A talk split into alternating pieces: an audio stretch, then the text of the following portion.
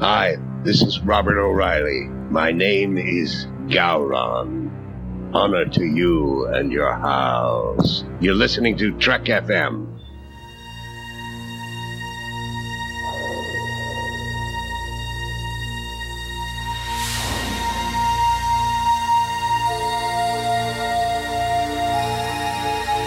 Tea Earl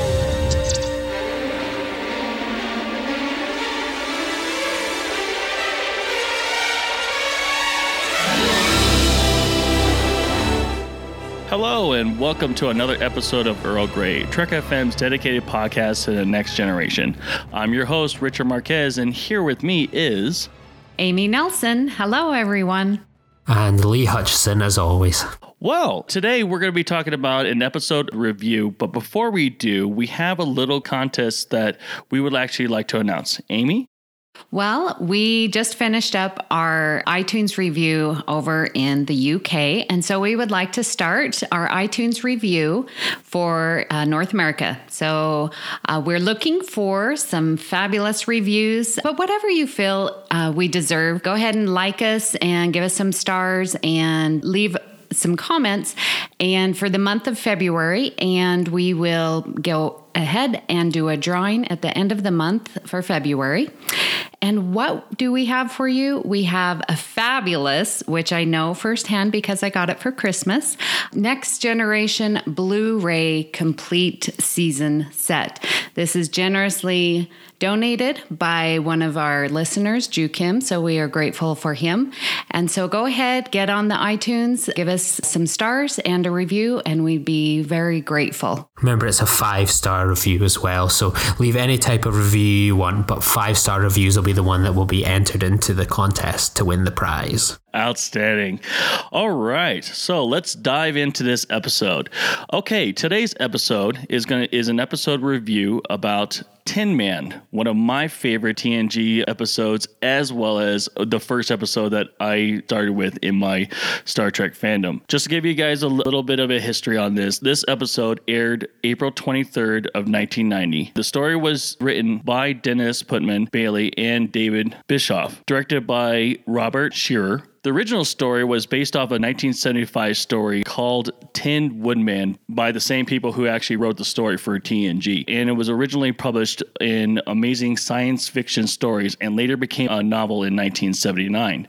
The short story was later nominated for a Nebula Award in 1977. Everyone can watch this episode, and you can even listen to From There to Here 137 with Jara Hodge and Will Wynn. So, after rewatching this episode, what did you guys think of this episode? Yeah, for me personally, it's an episode I haven't watched in quite a long time. The one thing that I always remember about this episode and still love about this episode is the guest Harry Groener, I believe his last name is.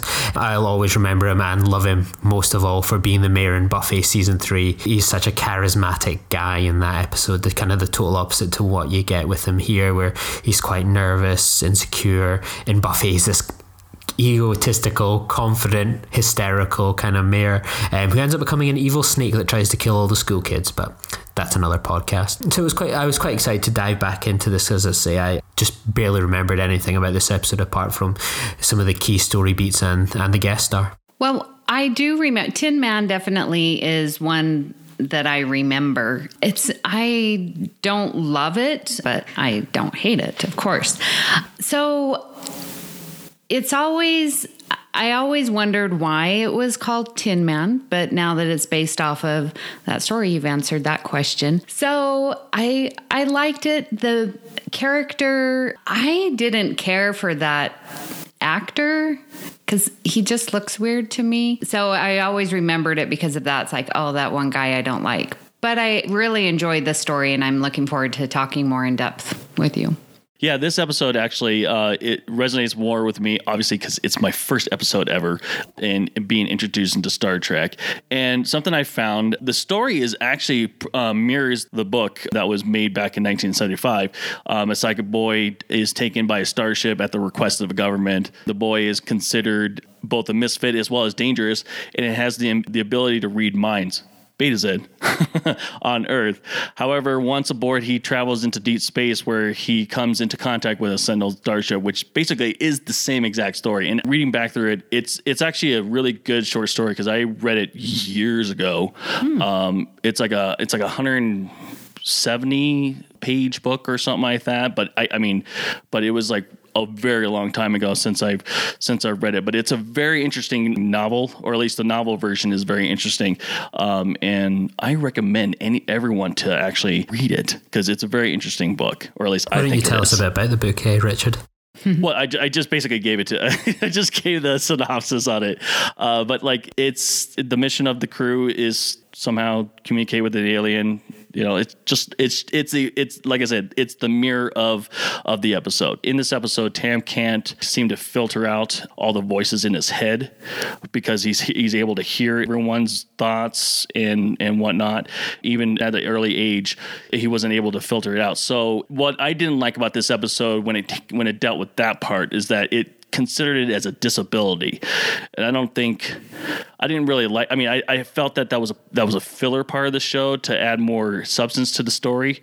It didn't it didn't resonate me well with me because it was like yeah but could it be just someone being different or something like that and has an ability and he's just trying to get over it? But does it have to be a disability?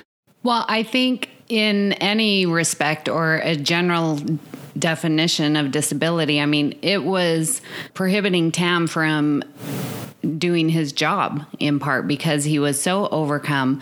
And so I think by that definition, it is a disability. And I found it interesting, you know, when uh, Troi was like, Hey, can I come and greet Tam with you? And he's like, Oh, do you know him? And yeah, I, I Troi was like, Oh, yeah, I was, he was there when I was studying psychology. And so Picard just assumes that he was a colleague.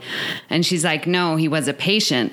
And so that again changes that shift. So there is some, I mean, he was there for treatment. So there is some recognition that, yeah, this is a disability because he isn't functioning within normal parameters, as I guess Data would say. It definitely is a disability. Like, you can take that as a professional answer. It's 100% a disability. While you could argue it is a disability to us if he was kind of human, while he's kind of a Betazed and he can hear voices, that's kind of par for the course for him. But the way it's affecting him, you would cl- class that more as a mental health issue. So, in a kind of human level, it's a disability, and a Betazed level, it's a mental health issue. Mm. All right, I guess you guys got that one.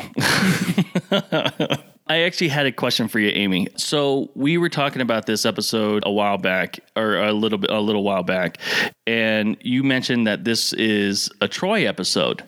Do you think it's a Troi slash Data episode, or do you think that it's leaning more on one, uh, more to one side? just to give you a background, what I'm thinking is that I was thinking more, it was more of a data story because it, he ta- he's talking to Tam about existence, and obviously he's more comfortable with them because he can't hear his thoughts. So, uh, and we really don't see. Tro- I mean, we see Troi, but I mean, it's not as in depth like it was with Data. Yeah, I would agree. I mean, I guess when I say it was a Troi episode, it's like, well, Troi, we actually see her and she plays an important role, which is sometimes rare for her. So, but yeah, it is interesting to see the data character being explored because usually it's data doing the exploring on humankind. And so now we have Tam exploring data. And so we get to learn a lot about data through Tam's eyes because he can't read them. And I've I just had to laugh when they were in Data's quarters and Tam's snooping around. I couldn't even believe it. Well, why are you sitting here? Well, you know, I made this computer console so that it runs more efficiently and faster. And then he's like lifting up, "Oh, you paint?" I and it if Data had feelings, I would have felt that he was annoyed cuz he was just looking at him like, "What are you doing?" you know. Yeah, and he is a very annoying character. I think as well that the title of Tin Man doesn't necessarily have to refer to the named creature that is Tin Man. I think Tin Man is a, a multi dimensional episode title and actually refers much as to Data's role in this episode as does the creature.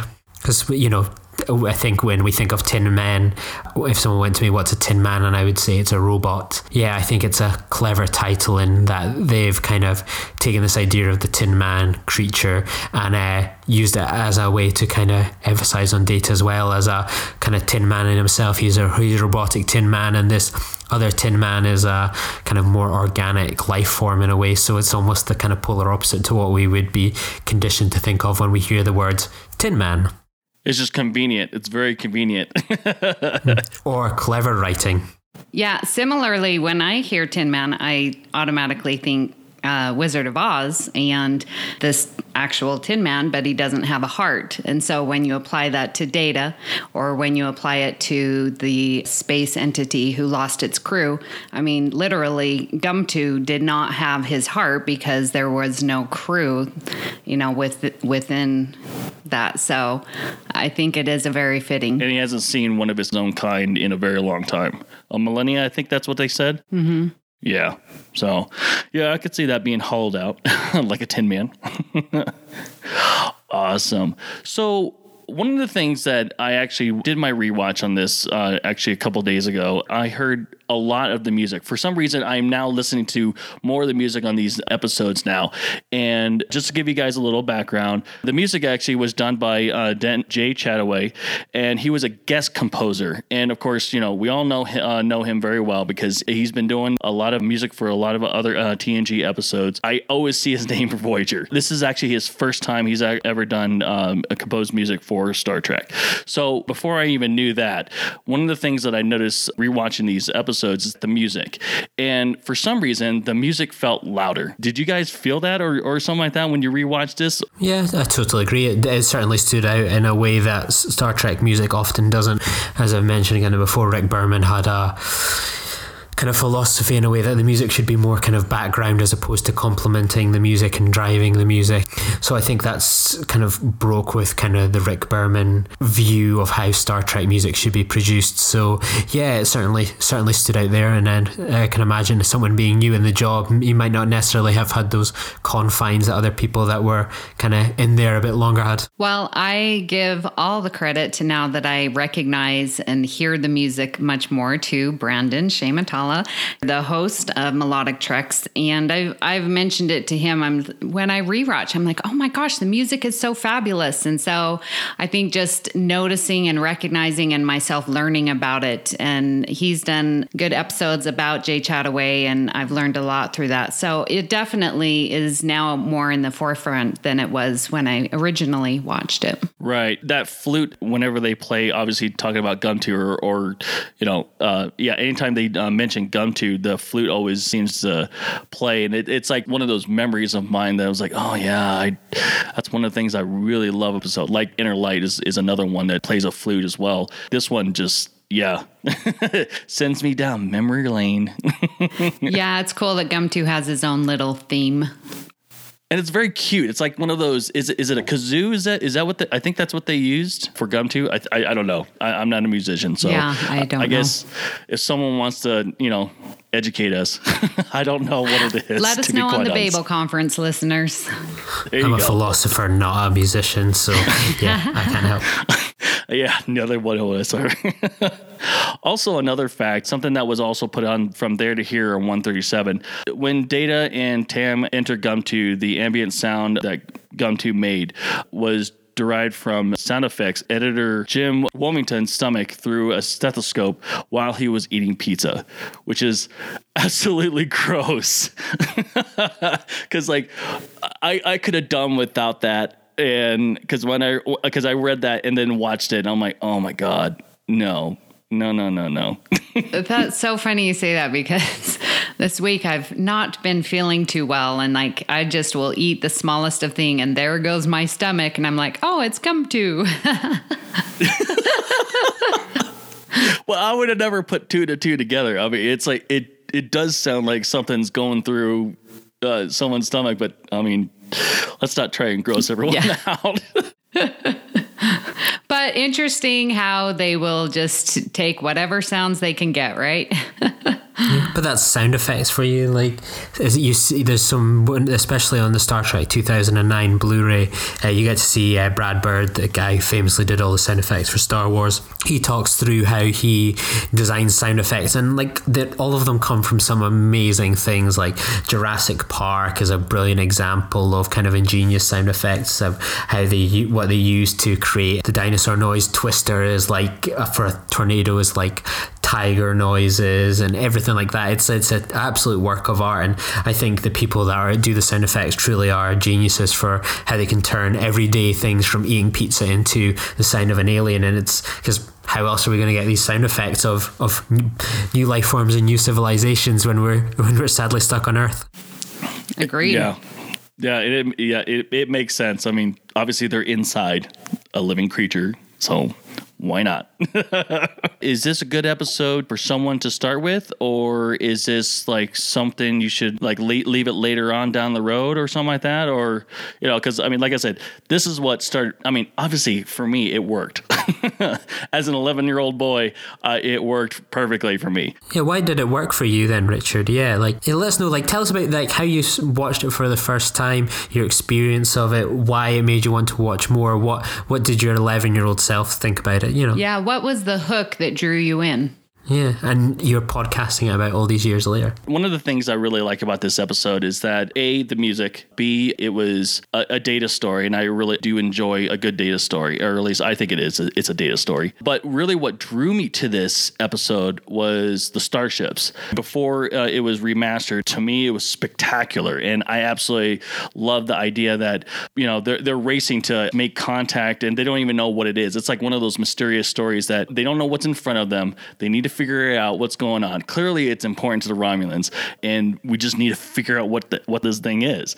And I think that it was the whole race to actually get there and basically make contact with this alien. And that's what I really love about this episode. I mean, even watching it again, I watched it today again, and it's that whole entire like everyone talking and everything, and, and how important for everyone. So, th- I mean, that's ultimately what I liked about it is that it got me excited for whatever reason.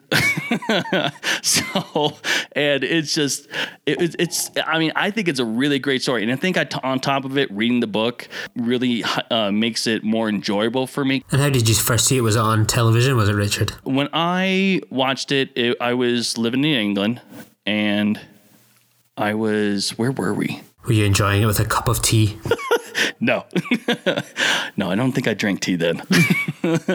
no, I was 11 years old, and I remember sitting on the floor watching this whole entire episode, and I wouldn't doubt it if my mouth was open. I'm like, oh, what's what's going to happen next? and it it was probably on the BBC because actually at the time when I watched it, it was on reruns. So that was the first time I ever watched Star Trek. Because when I was 11, it was 1994, somewhere around there, and uh, yeah, it was yeah, it was very exciting. it was a very exciting uh, first experience because I could never get enough of Star Trek after that. What did you guys think? Did you guys think this is a good episode for someone to start with? Uh, no, I wouldn't show this to someone to start with uh, if they were looking to begin a Star Trek journey or of any kind. Um, I would show it to people as a kind of discussion debate, perhaps about kind of mental health and kind of how we approach people that have difficulties and kind of perhaps judgments that we place on them, kind of Riker's behaviour toward was pretty out of line. But I think there was aspects where people seemed to show a complete un- misunderstanding of his condition and his ability and as someone that has worked with people before that have people talking in their heads and everything like that that well we can have you know disagreements about how their behavior has perhaps affected certain parts of people's life. As i say they were refer- referencing the mission earlier on. We should kind of have some empathy and respect for these people and i think it kind of clashes with what Gene Roddenberry's vision of the future was that we're meant to be this inclusive society, and it doesn't look like it kind of necessarily um, applied to this chap here. So, yeah, I think it would present an interesting moral discussion in a classroom about how it's how this what this episode means, how it's interacting. You know, strip away the sci-fi elements and look at the the people involved, the behavior of the crew, the behavior of this individual, and what does it say about mental health in the future, and what does it say about people's attitudes towards it. Agreed. I also like this episode and, and feel that you can contrast how different species do their first contact, you know, because a lot of the episode is dealing with the Romulans versus the Federation and who's going to make first contact. Well, it seems like that the Romulans already had contact and that it didn't go well since Tin Man uh, destroyed one of their ships. And so they were out to kill Tin Man and get their revenge for what Tin Man did. And so you really get to see how the Federation deals with first contact. Well, we want to, you know, talk to it and bring it to a safe place and you know versus the Romulans where they're going to go after it and obviously the first contact did not go well. So I think that really is a a good starting point in that respect that it's like yeah there's going to be a lot of first contact issues and how are we going to approach new species and this is gives it one perspective yeah i would actually agree on that that to be honest like when the way Riker reacted to him i mean initially it's I can understand why because he lost what two friends in in uh, the from the conflict. academy. Right, exactly. Two friends from the academy in whatever uh, diplomatic altercation that they had. But I mean, I can understand how he feels. I mean, because you know. If, if, there's no information, uh, you know, available, you're obviously going to make your assumption and draw your own conclusions. But at the same time, it in it, to me in order to like i guess honor those people's memories i would i would think that he would at least you know ask and find out what happened and then you know understand what's going on. And maybe that would have probably help this uh, the episode more when it comes with dealing with mental health. Well don't you find it ironic that we learn about the true mission and how tam was not found guilty by the inspectors of that mission from Geordi another disabled, if you will, you know. So it's Geordi who's explaining, you know, in the turbo lift to Data, you know, sort of, well, he was he wasn't found of any wrongdoing by, you know, the Federation. And so we do get that shift that it's like, okay, maybe Riker's over exaggerating his feelings, but then we get this LaForge his story that's more, I think, accurate. I think in defense of Riker as well that what's really going on with Riker is that they're off to this mission where they're going to be up against the Romulans, you know, the warbirds that could probably take out the Enterprise with a few shots. And they've now introduced an unstable element to a critical situation that could, you know, potentially be the difference between the Enterprise having a successful mission and the Enterprise, you know, being destroyed and Tin Man going boom. So I think Riker in a way is taking the kind of stance of a kind of a, an executive officer. He's examining the situation and looking to find out what's going to be best for the crew. So I think while his approach and use of words and language isn't necessarily something I would endorse, I can see where he's coming from as a well, and that's evident when at the beginning of the episode, Riker is the one to suggest, well, do we need to separate the saucer? You know, keep the children, you know, again, why are they on a starship of that magnitude? But, you know, to separate. And so this is obviously a dangerous mission. And so, yeah, you see that from Riker. Oh, I'm so glad you actually mentioned that because I love the beginning when the hood rendezvous with the Enterprise that they automatically say, "Well, you know, uh, you're on that luxury liner." it just obviously, you know, Hilton in the stars. Hilton in the stars, thanks to Standard Orbit. Great group of guys, Ken and Zach. Another thing that I really liked, well, in part because I've listened, I've been to conventions and and heard Marina Sirtis talk, and and she always in both years that I've seen her, she always credits working with uh, Brent Spiner as a highlight. And so to see her and Brent Spiner at the end of the of this episode where she gives him a little hug, I can just imagine the outtakes and the fun things because Brent Spiner was always the the character. So it's just funny because now knowing what Marina feels about Brent and just to see that, it just it, it plays with my mind. I I wish there was more deleted scenes because I'm sure there was something fun going on with that take. So Yeah, it's quite funny just the way it ends. Him kind of smiling, looking out the, the window. It's a bit, a bit on on the nose, but yeah, it's an, a nice moment. And I say, it certainly ties into the fact that he's a There you go. Tin Man. We're just not going to go away from that joke, are we? It's not a joke. It's a fact. fact.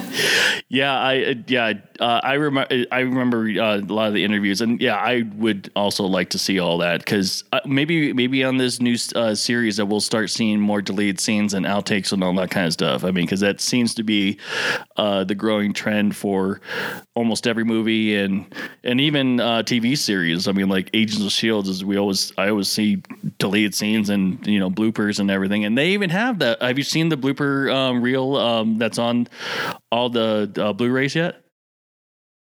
Yeah, I always enjoy a good Star Trek blooper reel. The ones on the Kelvin timeline Blu-rays are always a, a good laugh. Yeah. I, I love the ones that are always with Geordi and uh, Michael Dorn, or I'm sorry, yeah, Geordi and Worf. Uh, especially there was there's one of them. I don't know what season it is. It, it's probably on season five, but they do something and then they get they high five each other. Absolutely love that. yeah, I'm still working my way through. I only got my uh, Blu-ray, you know, for at Christmas time, so it's only been a month, but I'm working my way through and looking forward to seeing those. Now, did you get one through seven, or did you just Yes. get spe- okay? What? How would? Why would you not get one through seven? It I don't know. it's a big box. Yes, I know that. uh, yeah, because I have the I have the DVD versions. I don't have the full Blu-ray um, ver- version. I w- really wished I did. Yeah, I have those too. But I was told by everyone, especially on the Babel conference, that I need to get the Blu-ray, so that's what I asked. And I told that story. And you know what? Uh, speaking of that, I am I, I'm glad you said that because you know I absolutely love the touch-ups that they did on this. It's so crisp. I don't know. I don't know if it's if the standard is different for other, but I think this one was one of the best. Uh, that the all the all the um, all the starships just look fantastic. It looks like it was meant. For, it looked like it was already originated. Or I'm sorry, it was already meant to be for Blu-ray because it they just look so crisp. Every scene looks so great. I can even tell the detail of the carpet. The enhancements definitely are are worth it. I always notice like the planets just really stand out and they're so beautiful and have got a nice shine to them and more detail. It's like you can see the continents a little bit more and I mean I think even Tin Man was, you know, upgraded. So it was really good episode. Just remember, this episode won the Emmy for special effects as well, so it's good to see it in the way it should always have been seen, and not just you know the they just uh, emphasize what was already there. This isn't some sort of George Lucas edition where they've gone in with a new and improved Tin Man. This is an Emmy award winning episode for special effects, showing the way it should be seen, and not just on a kind of low It's res not a edition. C3PO ep- episode. Oh, that movie's terrible. Um, I know. Uh, yeah, like it's, it's it's pretty awesome. Well, talking about all kinds of Tin Man on the next generation, this isn't the only topic that we've been talking about here on the network. Here's a quick look at what you might have missed elsewhere on Trek FM. Previously on Trek.fm, Standard Orbit. Was the BBC wrong in doing this? Not under the auspices that this is a kid show and showing it during, you know, uh, when, when kids would be watching. Because if you think about it, there's uh, 75 other episodes that they did show, some with some minor editing, which I think would have been appropriate. The 602 Club. Yeah, I think they did a great job casting her, casting Melissa as Supergirl, because she has the right mixture of that Kansas Midwest meekish kind of personality, but you know what she's capable of. And I think that's a really nice analog to the way that Christopher Reeve played Clark. Stage 9, a podcast about the people who make Star Trek. He has worked with Robert Rodriguez. He was Rodriguez's cinematographer before Rodriguez started shooting his own movies, having worked with him on From Dusk Till Dawn, not the TV show From Dusk Till Dawn, the original masterpiece. Maybe, okay, here's maybe the best. that- that's uh, always well, where we go right off the rails right Okay. there. So you throwing in the word masterpiece right there. And that's what else is happening on Trek.fm. You can listen to every show on the network at trek.fm with links for iTunes, streaming services, and a direct download link. This episode of Earl Grey is brought to you by Audible.com, offering more than 150,000 titles for iPhone, iPad, iPod, Kindle, Android, Windows Phone, plus Mac or PC. To get a free audiobook of your choice, visit audibletrial.com slash trekfm. Thank you, Audible, for supporting Earl Grey and Trek FM. If you are a weekly listener and would like to directly help Earl Grey, please be, consider becoming a patron of Trek FM.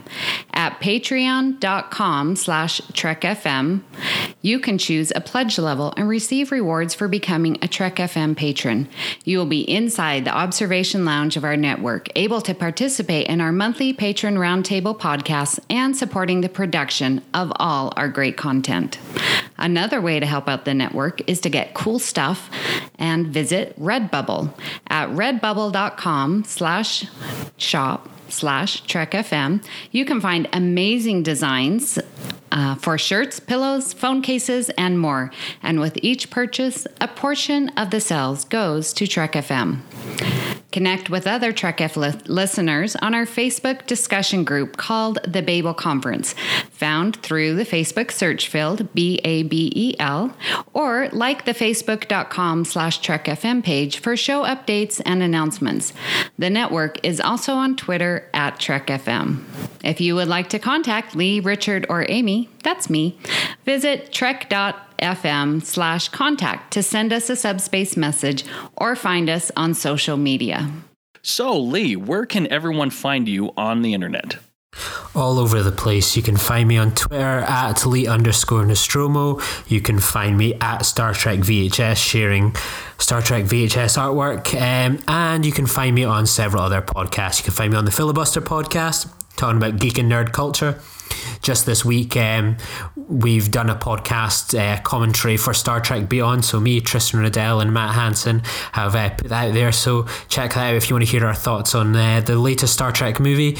And you can find me producing and sometimes appearing on the Glasgow's Green podcast at GigPod, um, talking about Celtic Football Club and everything that's going on there in the world of football. And I'm not going to acknowledge it as soccer. So, American listeners have to accept it's football.